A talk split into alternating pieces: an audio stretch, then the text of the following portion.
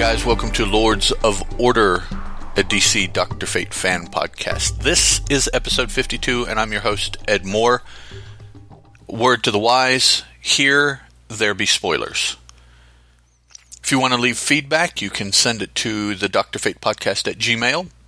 BigTimeNoise.com slash Dr. Fate is the website. The Lords of Order has Facebook and Google Plus pages, and if you are a Twitterer or a tweeter or whatever that word is for that, Teal Productions is where you can tweet about Lords of Order or Dr. Fate, actually.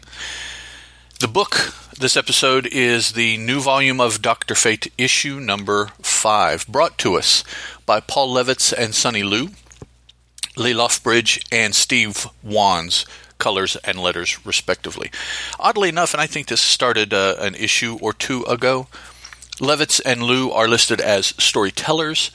I guess that means that their working is much more collaborative than just a script and just a uh, pencil inker kind of relationship. So uh, that's kind of cool. Um, you know, since I've been reading comic books, there have been massive amounts of changes, and some I uh, am more in favor of than others. But I, I, do like the equal billing because I suspect that in most cases, going very, very far back in the comic medium, it was much more a collaborative effort than, um, you know, what what it was typically portrayed.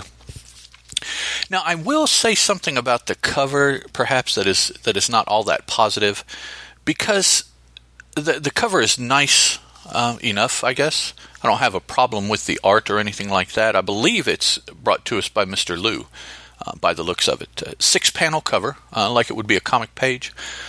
But the the panels, five of the six show Doctor Fate, and one shows his human alter ego.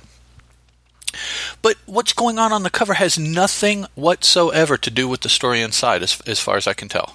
So I, I don't understand particularly if the artist for the cover is the same that's doing the interiors, why he would put together a cover that was uh, disjointed from the story itself when he he would know full well what the story was. I, I think so. I, but this cover it, it didn't move me. It, it looks different. It looks interesting. It's eye catching because it's laid out like a comic book page. But the content just why was my question.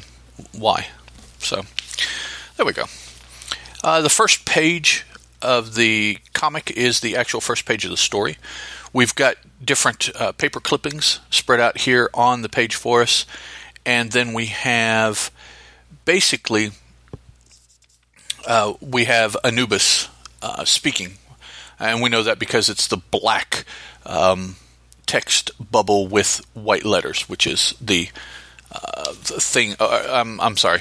Well, actually, that has been what's been done with a Anubis, but uh, this turns out to be Bastet. I apologize, starting out. Uh, if you recall, Bastet was the cat that Khalid had, and Puck was the cat's name here. Uh, Bastet throws it out for us. But she, as it were, and Khalid, who is in his uh, human guise, uh, walking, uh, he's still walking home from school that day, his first day of medical school, which is what encompassed issue four primarily.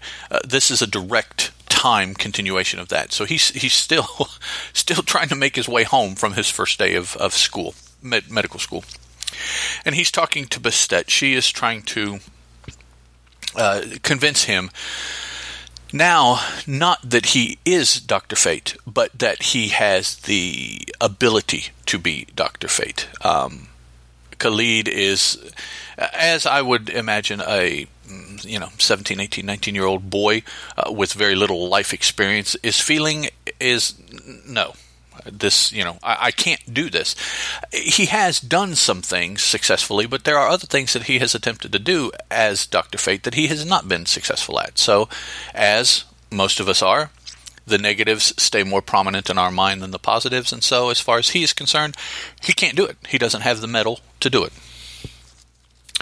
Uh, ultimately, Bastet forces the helmet on him, literally, through through uh, active will, active mind, uh, the supernatural power that these Egyptian uh, avatars seem to have in our world, forces it on him and shoos him home.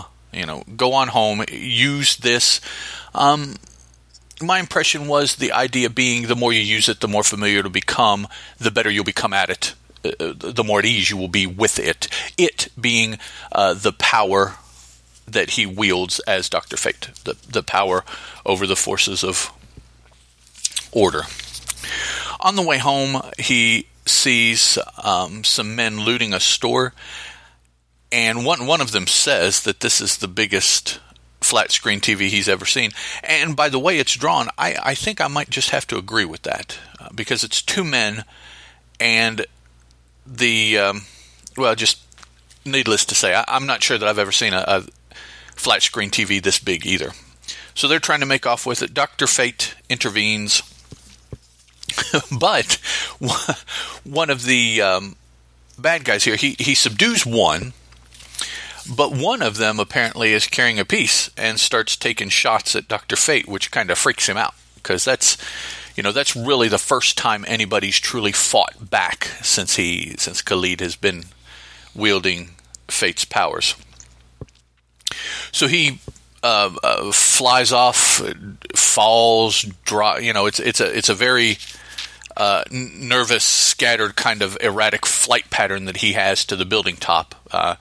Maybe he's doing it on purpose, maybe he's not uh, because he's so upset. But he gets to the top of the nearby roof and um, uh, centers himself and and the um, the Doctor Fate side of him. Uh, convinces Khalid that he can do it, so he he renews his uh, his attack on these men, takes the TV away from them so they no longer have a target.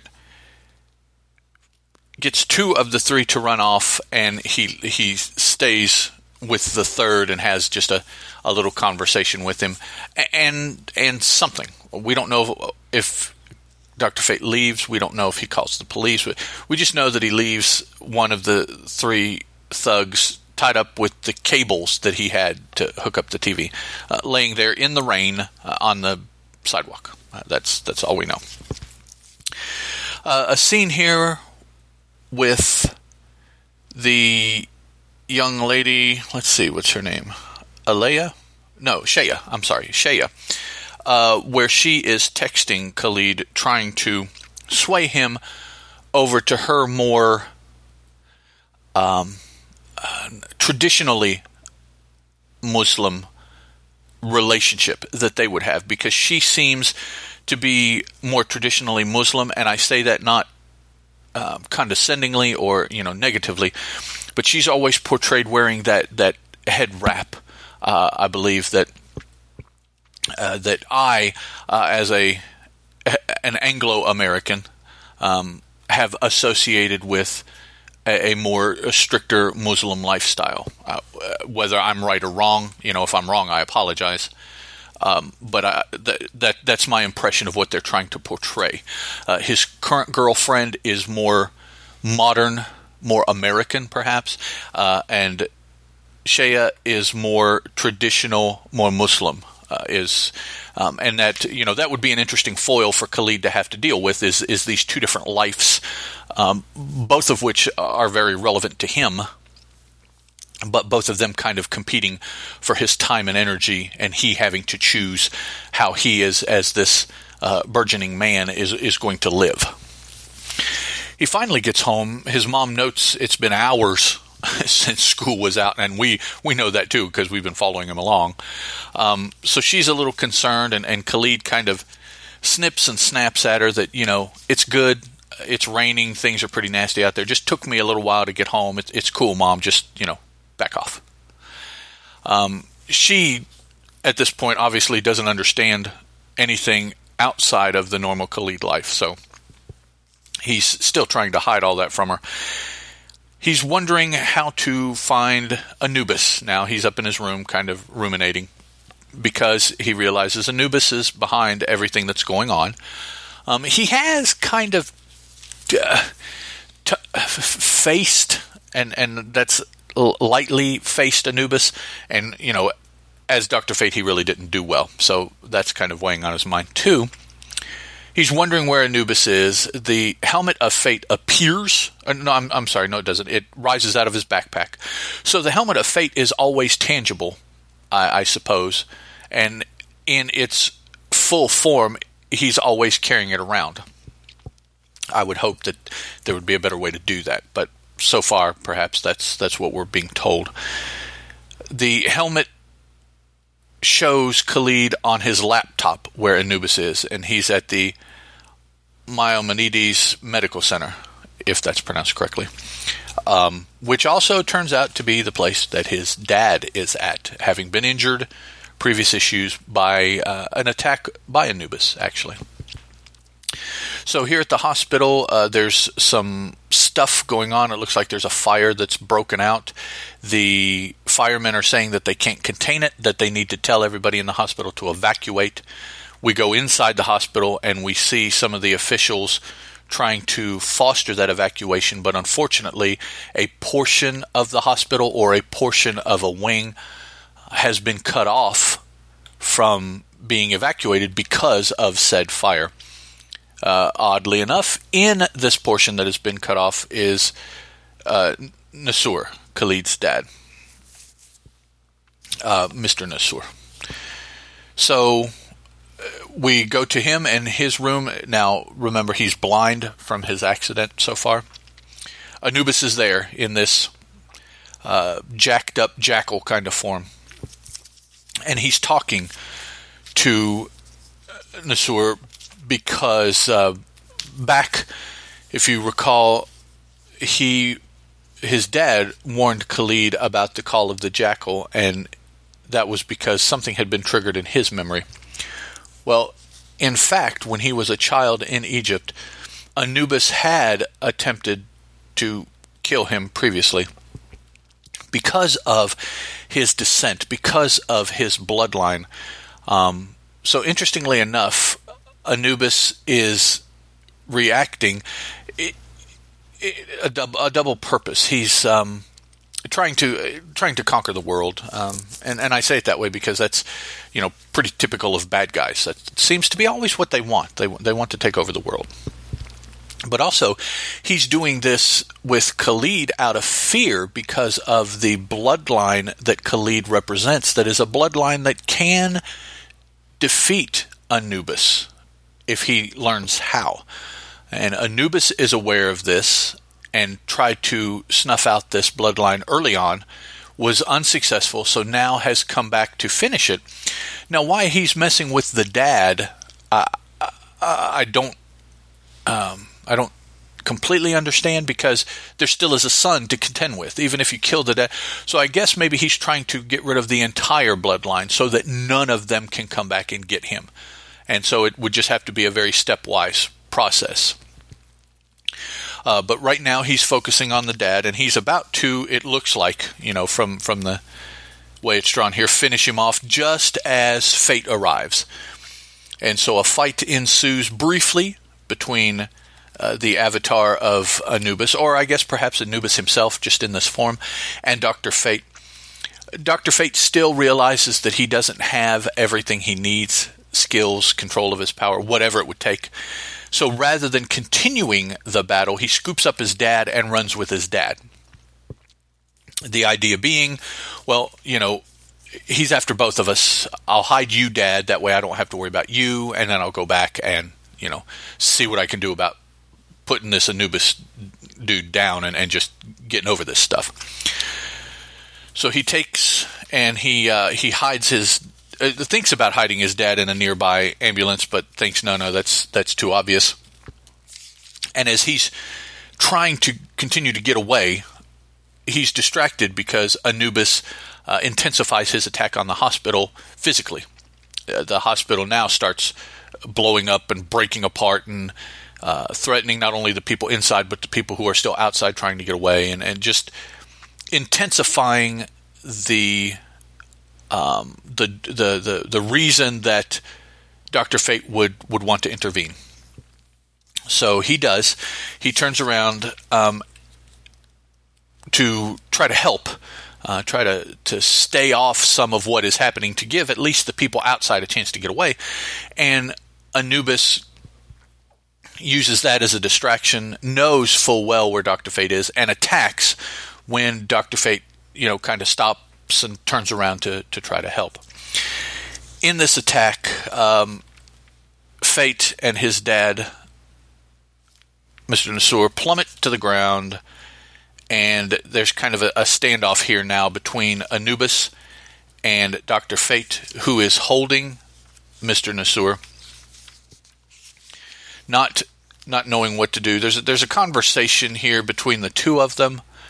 Um, I, it's it. I don't think that it was really uh, significant for this particular issue. Basically, Anubis is explaining why he is after Nassour, why he is after Khalid. Um, as I indicated, it has to do with the bloodline. Their bloodline is directly descended from the pharaohs of old, as it turns out.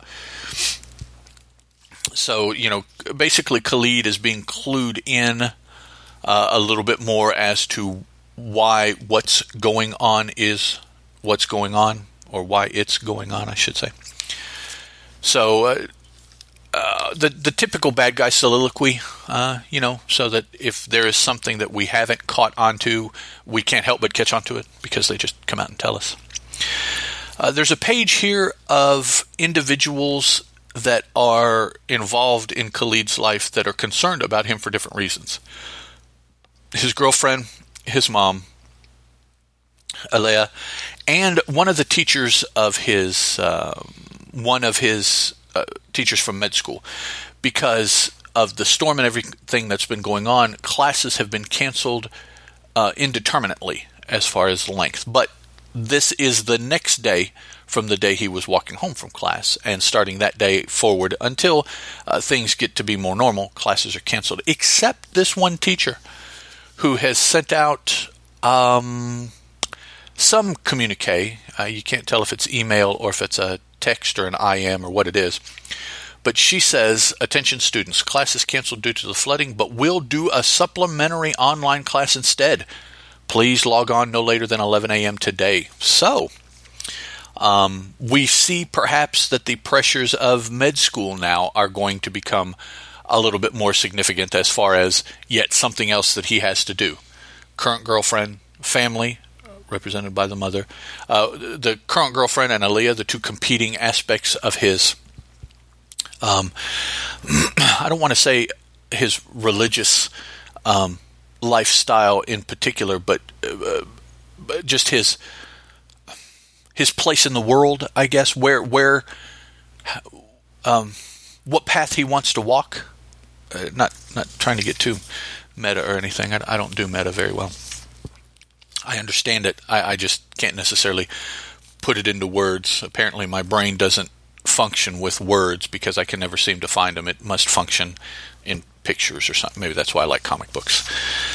Um, so finally, we we see that Anubis uh, has offered Khalid a uh, deal. Khalid wants Anubis to stop, and he wants his dad to see. And he beseeches Anubis If I do what you say, which is turn over the helmet, will you do these things? Stop this attack and heal my dad's eyes. And Anubis says, Well, I can do both of those quite easily. So, yeah, we'll do that. Anubis is the bad guy, so you know, come on, what's going to happen? So Khalid, in his I don't uh, desperation as a hero in his naivete, uh, does take the helmet off, does hand it to Anubis. Anubis takes receipt of the helmet, and wham! Khalid's dad is healed. The rain and storm stop, and Khalid is suddenly stricken with blindness, or at least that's what we're led to believe, and that's where the story ends. So um, we we are cliff hung or cliff hanged or whatever the word would be by the fact that of course the bad guy d- d- does what they said they were going to do, but not in the method that they led you to believe they were going to do. Um, there, there's another podcast that I'm intimately familiar with that talks about Marvel's Thor and Thor's half brother is Loki, and Loki is so well known for doing this sort of thing. There may be other characters in comic bookdom that are as well, but I'm more familiar with Loki. But that is tell he, he tells people what he's going to do. And and he he never varies from that. He does what he says he's going to do. But what he says he's going to do is always the end result. You know, ultimately this is what it will be. And he never illuminates to the other party of this um, uh, deal as to how he is going to get to the the end result, and that is always where you know Loki, and of course Anubis, because Anubis is a very similar god to Loki, different pantheon. We will get from A to Z, yes, but where the other letters in the alphabet are, I never say because I'm going to take some kind of funky, circuitous route that benefits me and doesn't benefit you. That's that's always the methodology. So that's what we're left with uh, at this point. It looks like at the end of issue five that Khalid's dad is uh, well is is okay from what we can tell. That Khalid is now blind, and that Anubis has the helmet of Thoth. Uh, I I apologize. I keep calling it the helmet of fate, but in this story, it's the helmet of Thoth. And there we are. Next time, uh, for the next three episodes, we'll flip back to some good old golden agey goodness of Dr. Fate. Episode 53 will focus on the Dr. Fate story from More Fun Comics, issue 73. We'll find out what Kent Nelson and Inza have been up to. Thanks a lot, guys. Talk to you then. Lords of Order is a Teal production and as such is licensed under a Creative Commons Attribution, Non Commercial, Non Derivative 3.0 Unported License.